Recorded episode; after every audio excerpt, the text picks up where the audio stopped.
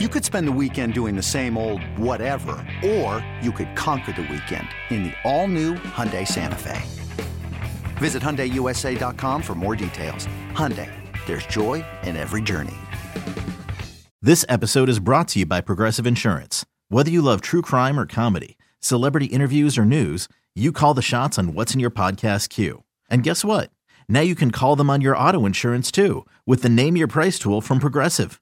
It works just the way it sounds. You tell Progressive how much you want to pay for car insurance, and they'll show you coverage options that fit your budget. Get your quote today at progressive.com to join the over 28 million drivers who trust Progressive. Progressive Casualty Insurance Company and Affiliates. Price and coverage match limited by state law. eBay Motors is here for the ride. Remember when you first saw the potential?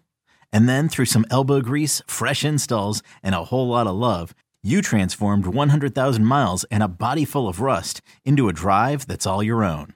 Look to your left, look to your right. It's official. No one's got a ride like this.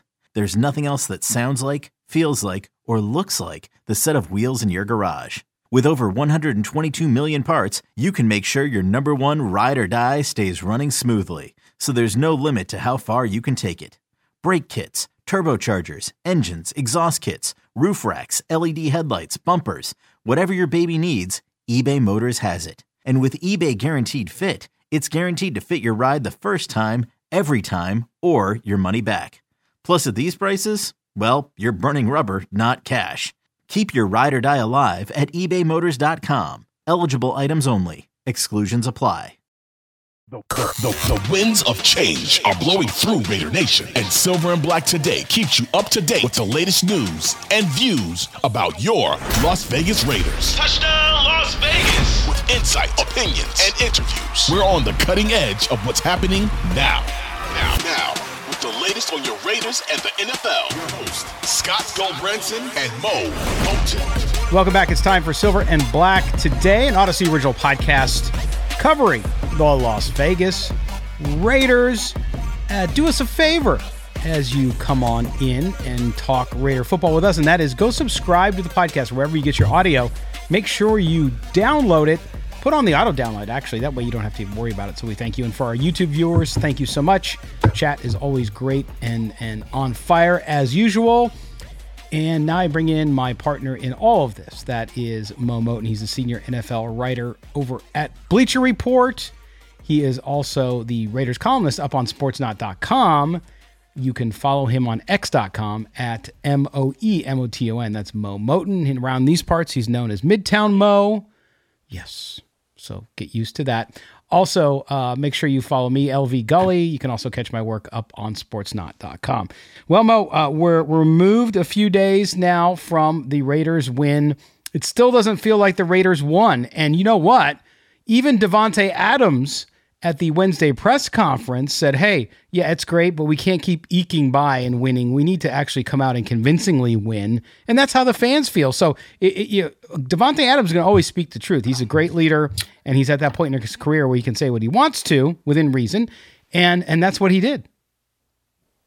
Yeah, absolutely. He's always a candid speaker at the microphone or at the podium. So whatever comes out of his mouth, you know, he absolutely means it, whether he's talking to an interviewer or you know, talking to the local. So he's and he's right. He captured the uh, the feeling of the fan, so to speak. Because after that game, you you would be surprised if the Raiders won the game. The way some people were just not happy. Like the main topic, because I went live right after, and the main topic was Josh McDaniels still sucks. It wasn't the Raiders get a W, they break a three game losing streak. It was man, Josh McDaniels sucks. You need, we need to get rid of him somehow. And I think that's why I don't want to say fans wanted the Raiders to lose, mm-hmm. but I think that's why the, the win comes kind of like as a wet blanket because it, it only kind of strengthens Josh McDaniels' job security in the sense that he'll probably be back for 2024. Well, and and that's one of the things that I find interesting. And this is not just Raider Nation. This is fan bases in general when things are not going well they they want they want it to go well. And so they want somebody be, to be held accountable for their bad feelings about how the team is doing. So the coach makes sense. And I, you know i have had people say why don't you call for him to be fired? I said because i don't call for people to fire. I'm going to report on how i don't think he's doing a good job but it's not my job to call on him to be fired. Also i don't think he's going to be fired. You and i talked about this on the mailbag show on Wednesday and and talked about it on the post game show. Unless something crazy happens, and we go back to what we've been saying for two months now, which is unless the locker room is a complete disaster and the owner sees that he cannot lead them in any direction whatsoever, I just don't think he's going to get fired. So I, I, I know fans want it to happen. We all want things to happen in life. I just don't think it is, especially at this point. The Raiders, as you said so perfectly in your column on Sportsnaut uh, last week, was the the Raiders are this week actually I'm losing track. The Raiders are coming up on this big 3 game stretch right? It's really a 4 game stretch but 3 of them very very favorable games to them because they're playing 3 as we enter today 1 and 4 teams. Then you throw the Lions who are 4 and 1 in the middle of that. But but overall um, there's still time to turn it around actually. There's a lot of time to turn it around. We're only what a quarter into the season, yeah. so I mean, about a quarter, a little more than a quarter way to the season. But I don't think fans want to hear that after what they've watched for the first five weeks from the offense because you're right. expecting more out of the offense. So you're, you're just thinking about, okay, when when is the hammer going to drop where we get blown out because we can't score more than 18 points in a football game? So I think that's what fans are kind of waiting for that embarrassing football game that kind of sums up how they felt about the offense and Josh McDaniels all along.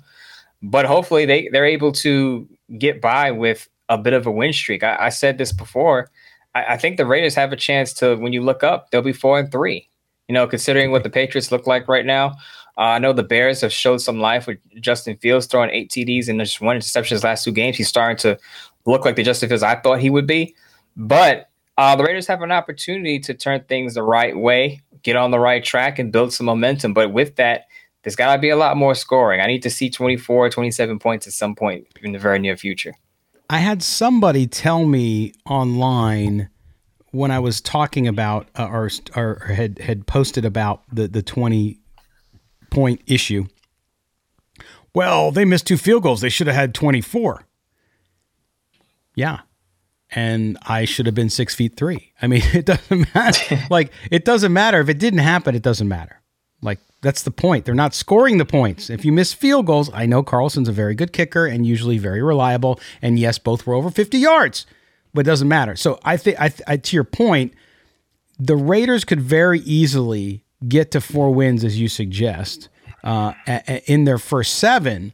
But again, it all depends on how things go. It all depends on what we see from a progression standpoint. Can the offense? I'm assuming if they go to four and three, they're going to have to score more than 20 points once. Who knows? Maybe. Uh, but also, you you want to see the team. you Want to see Josh Jacobs finally get going. And you know, looking back on it, I think on GameNet we're like, oh yeah, Josh Jacobs did better, but it's really not that great. He's still not. He's still not been able to do that. Now, is there a problem with the line? Yes, and we'll get into the offense in segment number two. Well, I want to talk at the top a real big positive for this team coming out of the week, and slowly. I'm not ready to you know crown anybody here. But the defense is making some progress. We've seen it the last two games. They've only given up given up one touchdown in the last six quarters. If you go back to the Charger game and include the win over Green Bay, we're starting to see some of these players, I think, settle into the Patrick Graham defense, settle into one another. Obviously, Robert Spillane had the two interceptions, uh, and and you had Maxx Crosby, who, by the way, named yesterday the AFC Defensive Player of the Week, uh, and it was well deserved, and he did it on a national stage, which helps, by the way. So you have that and you're starting to see even Tyree Wilson in his in his limited action starting to get a little better. We've seen some film of him get off the ball better and actually make some nice moves. So he's starting to maybe gain a little confidence. And then this has been without two of your top defensive backs, the cornerbacks, Nate Hobbs, obviously out. And and so they've done it in in a banged up state. What are you seeing from this defense that you really like and that you say, "Hey, you know what?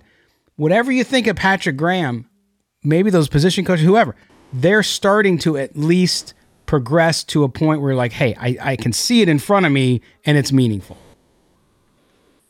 Before I get into it, I want to say there are always going to be busted coverages. There are always going to be plays always. where guys look confused. Uh, even the better defenses have those moments. So I know a lot of people say, what about Marcus Epps and Mike Robertson leaving Christian Watson open and Marcus Peters having to horse collar him to save a touchdown? And I would say that that happens a lot if you watch a lot of football games, but it's happening a lot fewer times with the Raiders now in their defense. So maybe guys are just starting to click and communicate a lot better. Maybe there's a simplified approach. I remember Vic Tafur mentioned that Patrick Graham was going to maybe kind of pare things down so that guys can be better at reacting or, or better better at playing instead of reacting. So you're just playing football and not having to think about a million things and you know, should I should I, you know, fill the gap here or do I pass the guy off here there? So I think guys are just playing football. I think it's leading to plays being made.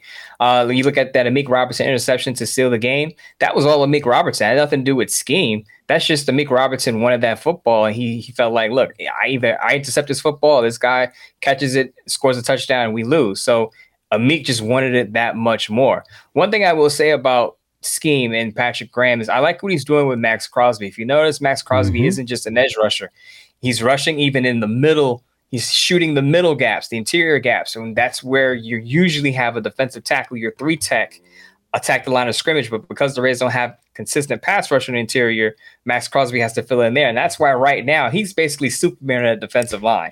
He's on the edge, he's shooting interior gaps, he's getting pressures you know, he's getting in the quarterback's face. So he he deserves any award he gets at this point. But I like the fact that Patrick Graham is moving him around the defensive line to kind of give him an advantage over some of the slower offensive linemen up front.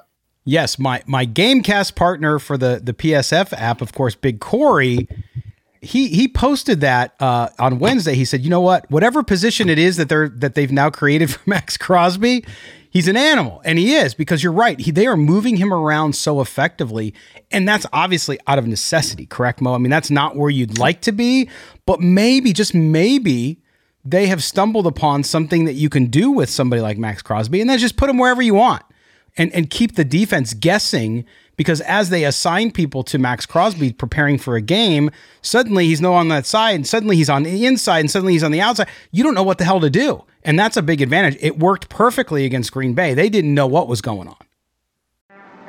What up, y'all? It's your boy Danny Green, three time NBA champ. You either rooted for me or rooted against me. Join myself and my co host Harrison Sanford on the Inside the Green Room podcast. It's a podcast that brings you never before told tales from the locker room to candid interviews with basketball legends to breakdowns of what's happening in the NBA right now. Whether you're a diehard fan or casual about your hoops, this podcast brings you the game like never before. Follow Inside the Green Room on the Audacy app or wherever you get your podcasts. Right, and I think, as you say, it's it's out of necessity, but I think it's pretty good that Patrick Graham was unable to able to unlock that in Maxx Crosby because we didn't see a lot of that with the previous regimes. That you can actually use him as kind of a, a chess piece on the defensive line. Usually, when you hear mm-hmm. about a defensive chess piece, you usually hear about in the secondary, a guy who could play safety, slot cornerback, and cornerback. Well, Maxx Crosby is the chess piece that you have at the front of the board where you can line him up over a guard, a tackle. He can shade the guard. He can shade the center. He can he can stunt. He can twist. So a lot of things you could do with a Maxx Crosby, and that's why I strongly believe he should get more Defensive Player of the Year votes if the Raiders can, you know, win more games, win more than six, seven games this year. Yeah, and if he continues continues to do it on the national stage, so the Raiders have a, a Monday night game against uh, Detroit, right? So they'll be on Monday Night Football again. I think they have two more after that as well. So so it, it, that matters. You look at Mo, an, a, a, unit we talked about a lot during the offseason. We've talked about it for years, but we really focused in on the linebackers, right? We, we you talked about Patrick Queen and all that stuff, trying to get better at that position.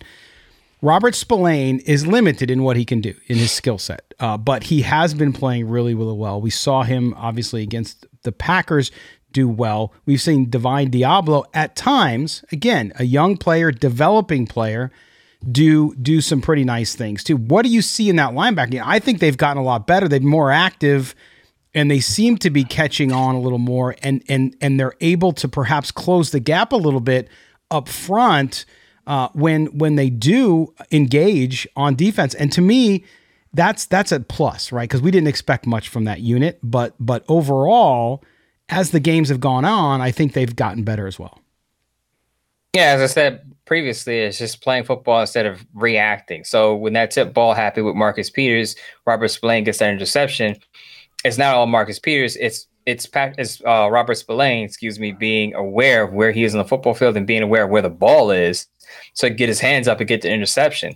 The other interception for Robert Spillane, right place at the right time. Again, he's a linebacker. He's not he's not trained to catch footballs, but he was aware where the football was, grabs an interception, and gives the Rays another possession. So again, I don't think it's just all it's scheme. It's more of players just making plays. Yeah. No, absolutely. And then we talked about the the state of the defensive backfield. Um, Tre'von Moehrig has Merrick has come along better. Like beginning of the season, I was still down on him. I thought he performed pretty poorly, but as the time has gone on too, he made some nice plays against Green Bay, and even going back to the LA game against the Chargers. Uh, and and so you're starting to see that. You see Epps again played well. Overall, yes, they have work to do, and they're missing two of their own. Uh, but this unit now they weren't facing Justin Herbert the, again, they were facing this time Jordan Love, who did not have a good game. But part of that was because how they played. And of course, you have Meek Robertson, who just goes wherever you need him. He's like the the utility man. If you need him here or need him there, he's there for you, and he's able to make plays. Um, this unit should only get stronger as they get healthy. It should only get stronger as they get healthy. They have, you know, depth in the slot. I think Tyler Hall has been a pretty good yes. slot defender with Nate Hobbs not playing. I I was on this show and I said I felt like Tyler Hall should have made the uh, the 50 man roster. He didn't. But when they call on him from the practice squad, he's ready to play and he's ready to make plays out there in the secondary. So shout out to him. But I, I think Meek Robertson deserves all the praise he gets because you know you write him off. You think he's done. You think he's too small. He's not this. He's not that. He knows how to get after the football though. Because like I said on that on that final play, he just wanted it more than that Packers wide receiver and he wins the game for the Raiders, essentially sealing it with that interception. So it kind of reminded me of when he had that uh, that play against Arizona Cardinals. If you remember, he was on our show. He talked about that that yeah. turnover being the moment where it kind of clicked for him. I wouldn't be surprised if he's thinking of that interception, that game sealing interception, as okay, this is my step forward. Now I can kind of relax and people know who I am. I was on a national stage. I'm on Monday Night Football, and I get the game-winning play. So now people know, okay, that Amik Robinson that we saw at Louisiana Tech that was getting all those interceptions is the same Amik Robinson you see in a Raiders uniform right now. Yeah, absolutely, good stuff. Uh, and I think that I think that in many ways, because the result it's a results based business, so you have to go with what happens. And the defense has struggled mightily early in the season but perhaps we were just a little bit impatient with them, with the pieces, with what's going on. You know, sometimes it does. It just takes, I'm not saying that it's optimal, but sometimes units, when they've changed around, they add new pieces to it. You, you see them kind of catch on week by week and they start to get better. So hopefully that's what's happened. I think, you know, some people would say, well, they got better because they played a bad team. Well, it doesn't matter. You play who you line up against but but the soundness of the fundamentals and making plays when you're supposed to doesn't matter who you're playing. That's what you have to do. It's that's on you and on the team. And they were able to do that against Green Bay. So good stuff. And and you know we wanted to start with that cuz I think it was a really big positive coming out of that win. All right. We are going to take our first break. When we come back we're going to get into a conversation heating up a little bit uh, and and some people it, there's an irony there which I will talk to and that's talking about the offense talking about Jimmy Garoppolo and uh, where he stands and the concerns there with his play thus far into the 2023 season. Three season, excuse me. You're with Mo and Scott. This is Silver and Black today. Don't go back. Don't go back anywhere. Stay here. Thank you.